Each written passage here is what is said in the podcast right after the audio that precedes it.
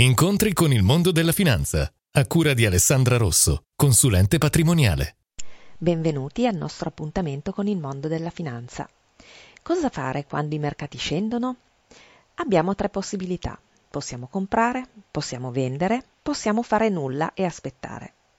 Non c'è una scelta che sia la migliore per ogni situazione, ma dipende per esempio da come è composto il nostro portafoglio di investimenti.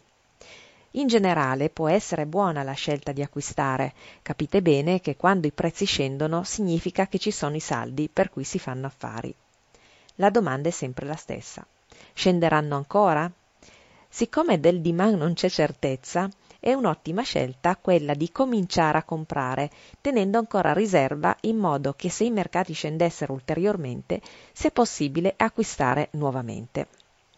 Ricordate sempre che gli acquisti non si fanno solo con la liquidità presente sul conto corrente, ma anche attingendo da investimenti in essere che hanno meno oscillazioni. Quando invece è il caso di vendere con i mercati che scendono?